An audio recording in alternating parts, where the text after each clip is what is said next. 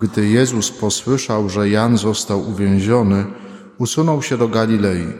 Opuścił jednak Nazaret, przyszedł i osiadł w Kafarnaum nad jeziorem na pograniczu ziem Zabulona i Neftalego. Tak miało się spełnić słowo proroka Izajasza. Ziemia Zabulona i ziemia Neftalego na drodze ku morzu, za Jordanie Galilea Pogan. Lud, który siedział w ciemności, ujrzał światło wielkie i mieszkańcom cienistej krainy śmierci wzeszło światło.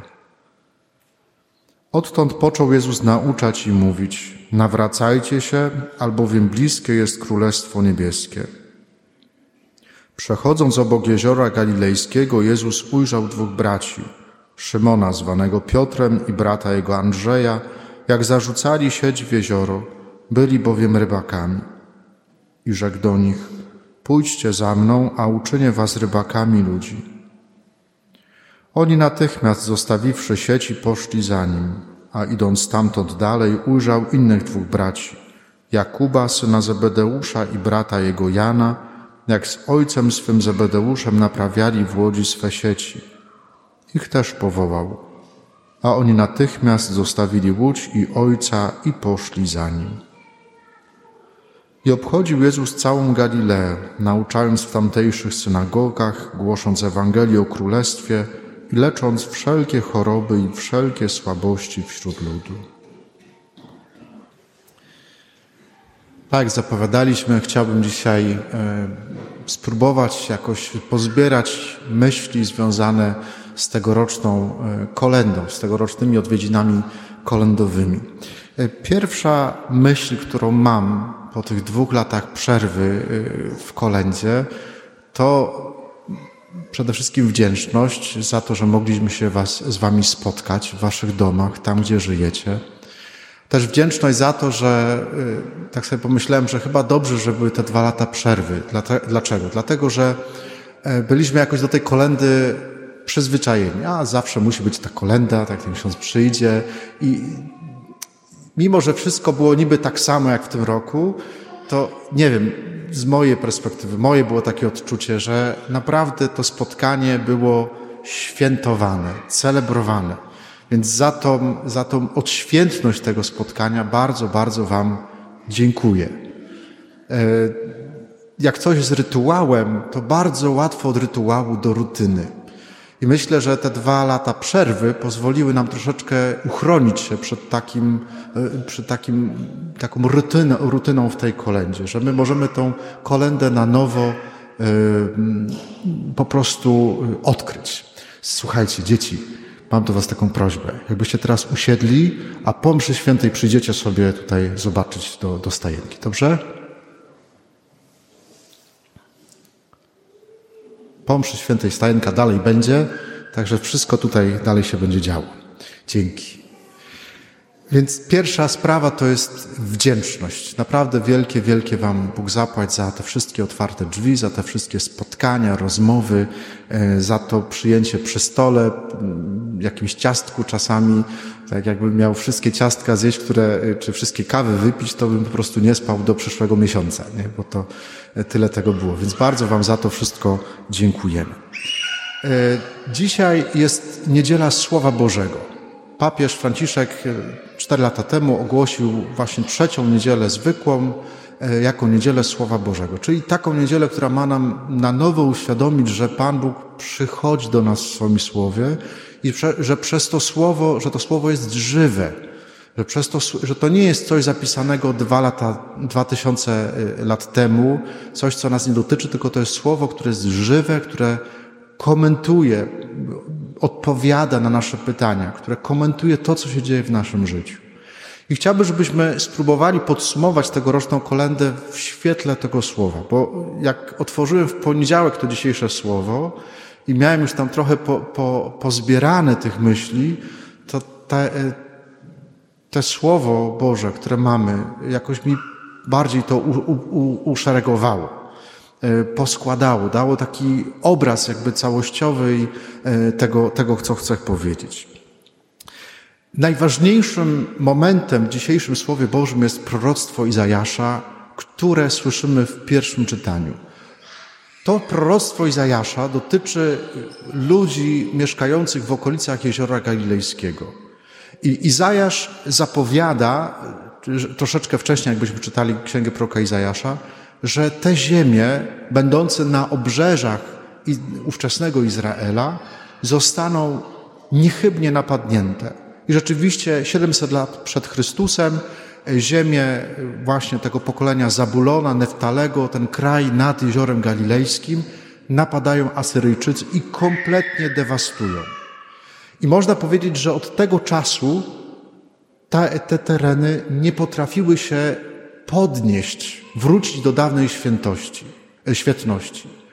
E, dla Żydów czasów Pana Jezusa, żyjących gdzieś tam w okolicach Jerozolimy, czyli blisko stolicy, blisko świątyni, Galilejczycy to byli ludzie drugiej kategorii. To była taka prowincja, y, taka, takie zacofanie, taka ciemnota, że po prostu z tymi ludźmi się właściwie w ogóle nie, nie rozmawiało.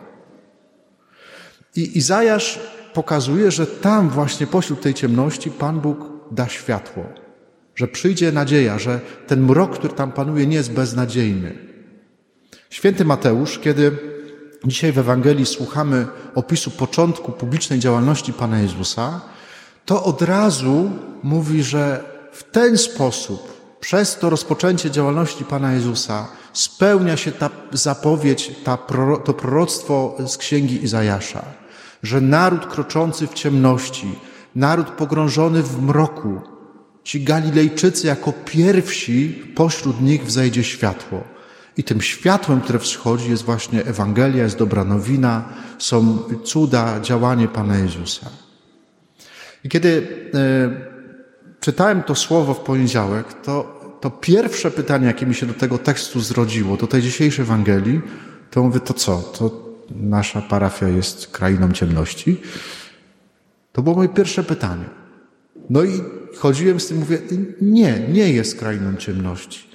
Y, w czasie rozmów z Wami, w czasie tych wszystkich spotkań, y, bardzo się cieszę z tego, że Wy jakby macie tak, takie, taką wrażliwość, że widzicie bardzo dużo światła w naszej wspólnocie parafialnej. Bo czasami pewne rzeczy są niewypowiadane wprost, a wy je nazywacie i bardzo wam za to dziękuję.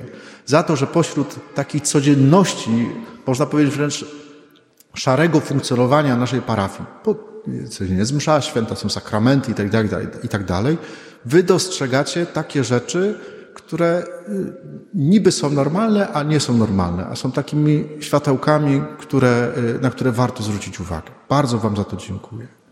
Więc nasza parafia nie jest krainą y, ciemności, nie jest krainą mroku, chociaż jest na obrzeżach Opola, tak? Ale to, to nic nie zmienia. Ale są w naszej wspólnocie parafialnej i to jakoś też wybrzmiało w czasie tych naszych rozmów kolędowych, takie miejsca, w których ten mrok, ta ciemność, ta albo taka szarzyzna mocno daje o sobie znać. I tak pomyślałem, że takie, takie pięć krain ciemności e, dotyczących, e, które są między nami, które gdzieś tam między nami funkcjonują. Pierwsza rzecz, o, która, o którejśmy rozmawiali bardzo często, to widzimy, że jest w nas w Kościele po prostu mniej. Że część naszych braci i sióstr, naszych parafian z jakichś powodów po, po prostu tutaj z nami nie ma w niedzielę. I nie chodzi tutaj o wytykanie, o ocenianie, bo za każdą z tych historii, za każdą z, z tych decyzji o tym, czy mam tu być w niedzielę, czy mnie tu nie ma, idzie bardzo konkretna historia, osobista historia relacji konkretnego człowieka z Panem Bogiem, z ludźmi, ze wspólnotą Kościoła, z tym Kościołem urzędowym. I to jest temat na w ogóle inne, inne kazanie. Więc nie ma co oceniać, przyklejać łatek, nie? Ten nie chodzi do kościoła, ten chodzi do kościoła. To nie o to chodzi. Żebyśmy y, naprawdę się wystrzegali takiego dzielenia siebie, czy ktoś chodzi, czy nie chodzi do kościoła. Jedni chodzą i cieszymy się z tego, że jesteście. Po prostu jest natomiast taka grupa, która po epidemii rzeczywiście się powiększyła, której tutaj nie ma z różnych powodów. Mm, bardzo za, za, dziękuję Wam za to y, że jesteście. Po prostu, że tu jesteście. Pomimo wszystkiego. To jest, to trzeba powiedzieć. Ale bardzo też jestem wdzięczny po tegorocznej kolędzie za to, że pewne osoby, które nie chodzą na co dzień do kościoła, e, mimo wszystko księdza przyjęły po kolędzie. Może niektórzy dzisiaj są, bo zapraszałem w niedzielę na, na, na mszę świętą. Może niektórzy są, ale pewnie niektórych nie ma. Ich spotkanie z Kościołem w ciągu roku ograniczy się tylko do tego, do tych 10-15 minut, jak tam ksiądz przyszedł. Ale przyjęli tego księdza. I to, co mi się rzuciło w oczy w tym roku, to słuchajcie, to, że nie było malowania trawy na zielono. Tylko, że w wielu takich domach, już po pięciu latach trochę was znam, może nie z nazwiska, ale z widzenia, więc wiem, kto chodzi do kościoła, kto nie chodzi. Więc nie było już takiego y, udawania albo haseł w stylu, a ksiądz tutaj długo u nas, nie? A ten, a ten stary proboszcz to jeszcze jest, czy go nie ma, nie? Więc już takich haseł nie było. Tylko wprost przeciwnie, którzy mówili, proszę księdza, musimy się do czegoś przyznać. Po prostu nie chodzimy do kościoła. Jakoś tak się poskładało, coś się wydarzyło. Nie, to nie jest czas na kolędzie, żeby teraz to wnikać, żeby to rozdrapywać. Cieszę się z tego, że nie było malowania, albo było bardzo mało malowania trawy na zielono przed księdzem. I to jest naprawdę wielka wartość. To nie chodzi o to, że teraz muszę przyjąć księdza i mam załatwioną sprawę, tak, yy, że mam udawać kogoś, kim nie jestem. To, to jest bez sensu taka kolenda. Więc yy, za to jestem wdzięczny. Druga rzecz, druga kraina ciemności. Tegoroczne rozmowy pokazały mi bardzo wyraźnie, że jesteśmy jako społeczeństwo, a więc także jako wspólnota parafialna, bardzo, ale to bardzo podzieleni. Te bańki informacyjne, bańki medialne, o których wspominałem chyba z dwa albo trzy lata temu na kazaniu, one nie są jakimś moim wymysłem albo wymysłem socjologów. To jest po prostu rzeczywistość. I to bardzo przykra rzeczywistość, która dzieli nas, oddziela nas od siebie bardzo, ale to bardzo mocno. A najbardziej tragiczne są te chwile, kiedy okazuje się, że granica podziału przebiega przez tą samą, w tej samej rodzinie. Że jedna część rodziny myśli tak, a druga myśli inaczej. Że rodzice myślą tak, a dzieci żyją w ogóle inaczej. I między tymi światami, w tych bańkach, w, których, w które jesteśmy ładowani, nie ma punktów styczności. Są oni, którzy zawsze myślą źle, którzy zawsze są gorsi ode mnie. Moi drodzy, chcę to wyraźnie powiedzieć. Jesteśmy z premedytacją, bez żadnych skrupułów, formatowani przez media. I to jest, słuchajcie, obojętne, kto którą telewizję ogląda, kto jakie portale internetowe czyta, bądźmy tego świadomi, że jesteśmy formatowani przez media. Jeżeli idziesz do jednej, drugiej, trzeciej, dziesiątej rodziny i słyszysz dokładnie te same hasła, to, i oni się w ogóle nie znają ze sobą, bo to jest w różnych miejscach parafii. To co ich łączy? Kanał telewizyjny, portal internetowy. Więc bądźmy tego świadomi, że jest, naprawdę jesteśmy produktem wielkich koncernów. Ja wiem, że to brzmi jak teoria spiskowa, ale to się po prostu dzieje na naszych oczach. Jesteśmy manipulowani na wszelkie możliwe sposoby. Dlaczego o tym mówię? Dlaczego to tak wybrzmiewa? Bo zobaczcie dzisiejsze drugie czytanie. Co pisze Paweł? Do, do Koryntian, pierwszy list do Koryntian. Doniesiono mi bowiem o was, bracia moi, przez ludzi Chloe, że zdarzają się między wami spory.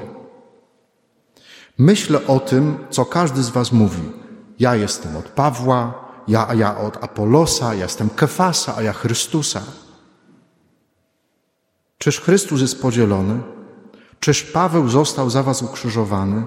Czyż w imię Pawła zostali, zostaliście ochrzczeni? Ja oglądam tą telewizję, a ja oglądam tą telewizję, a jak czytam te portale, a ja jestem za tymi, a jestem za tymi. To, co nas ma, ma nas łączyć, to nie kanał telewizyjny, czy opcja polityczna? Chrystus.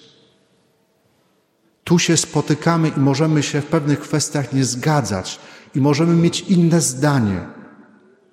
To, co ma nas łączyć, to ma być Chrystus. Nie dajmy sobie wmówić, że partia polityczna czy opcja polityczna jest nas w stanie zjednoczyć. Bzdura na resorach, żadna. To, co nas może połączyć, to jest Pan Jezus. Tu się możemy wszyscy spotkać. Przy Nim. I zobaczcie, że to dzisiejsze słowo to jest słowo upomnienia. Paweł mówi: Upominam was, bracia, w imię Pana naszego Jezusa Chrystusa, abyście żyli w zgodzie i nie było, nie było wśród was rozłamów abyście byli jednego ducha i jednej myśli. Upominam was, żebyście się nie żarli między sobą.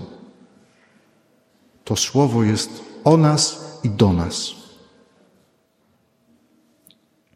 Chciałbym, żebyście byli świadomi tego.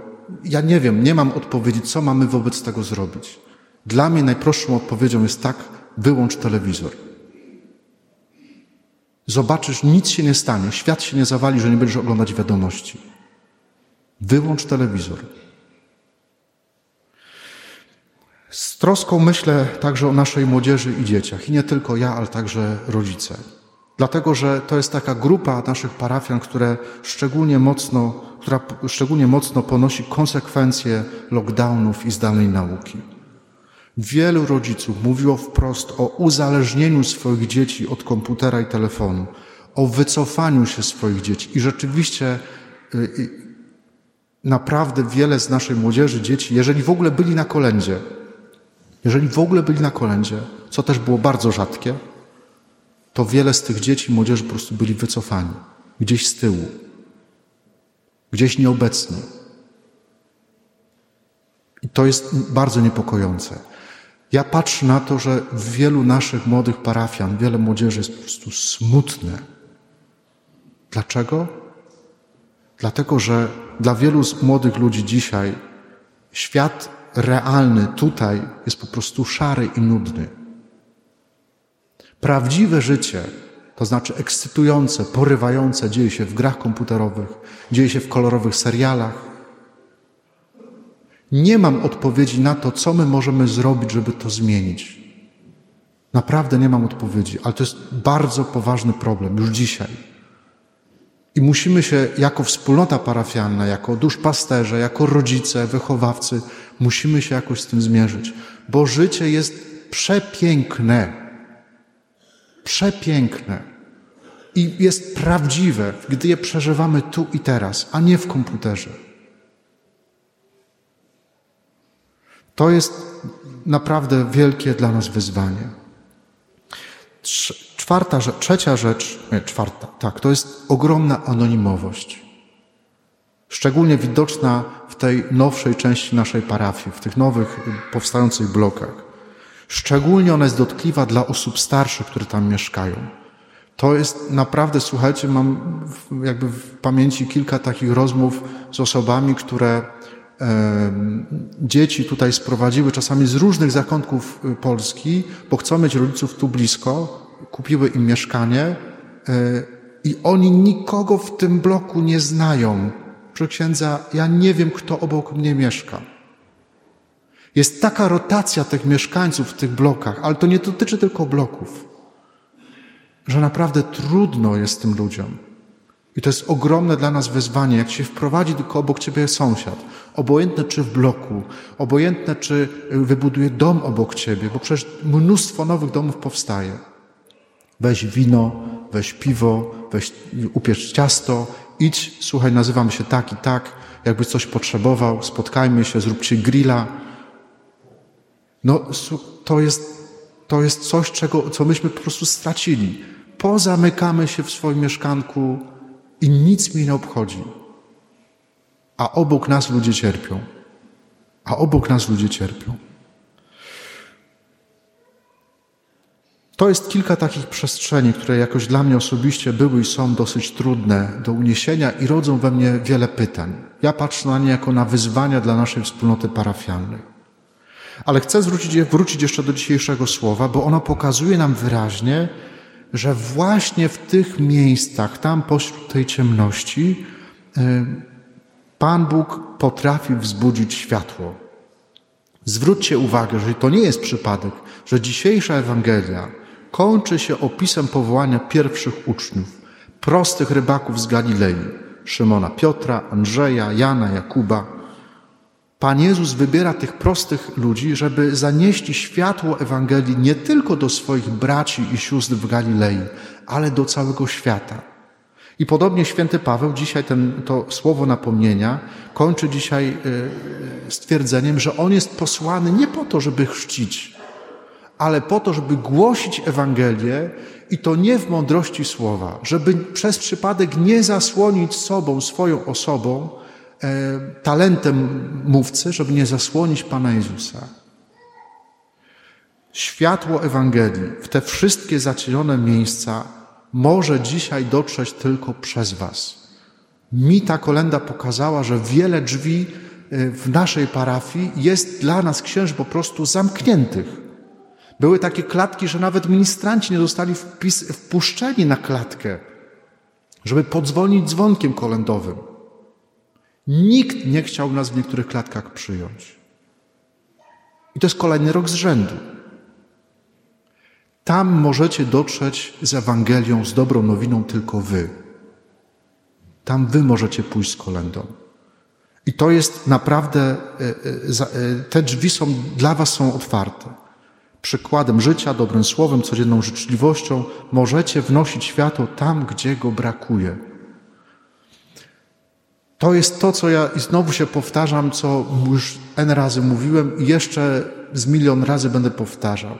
To światło, które was tutaj przyciąga, że przychodzicie do tego miejsca, że w tej wspólnocie parafialnej znajdujecie to miejsce, w którym chcecie się spotkać z Panem Bogiem. To światło Ewangelii, ono nie jest dane dla Was, tylko jest dane dla, przez Was dla innych. Dla tych wszystkich, których na co dzień będzie się spotykać. I to odczytuję, słuchajcie, kończąc już y, jako naprawdę ogromne zadanie. Żeby, chciałbym, żebyśmy sobie naprawdę to uświadomili, żebyście sobie naprawdę to uświadomili, że to nie jest zadanie proboszcza czy wikarego. To jest zadanie dla każdego chrześcijanina to jest zadanie dla Was, żebyście to światło Ewangelii po prostu zanieśli do innych. Bo jest wiele miejsc, gdzie tego światła brakuje. Amen.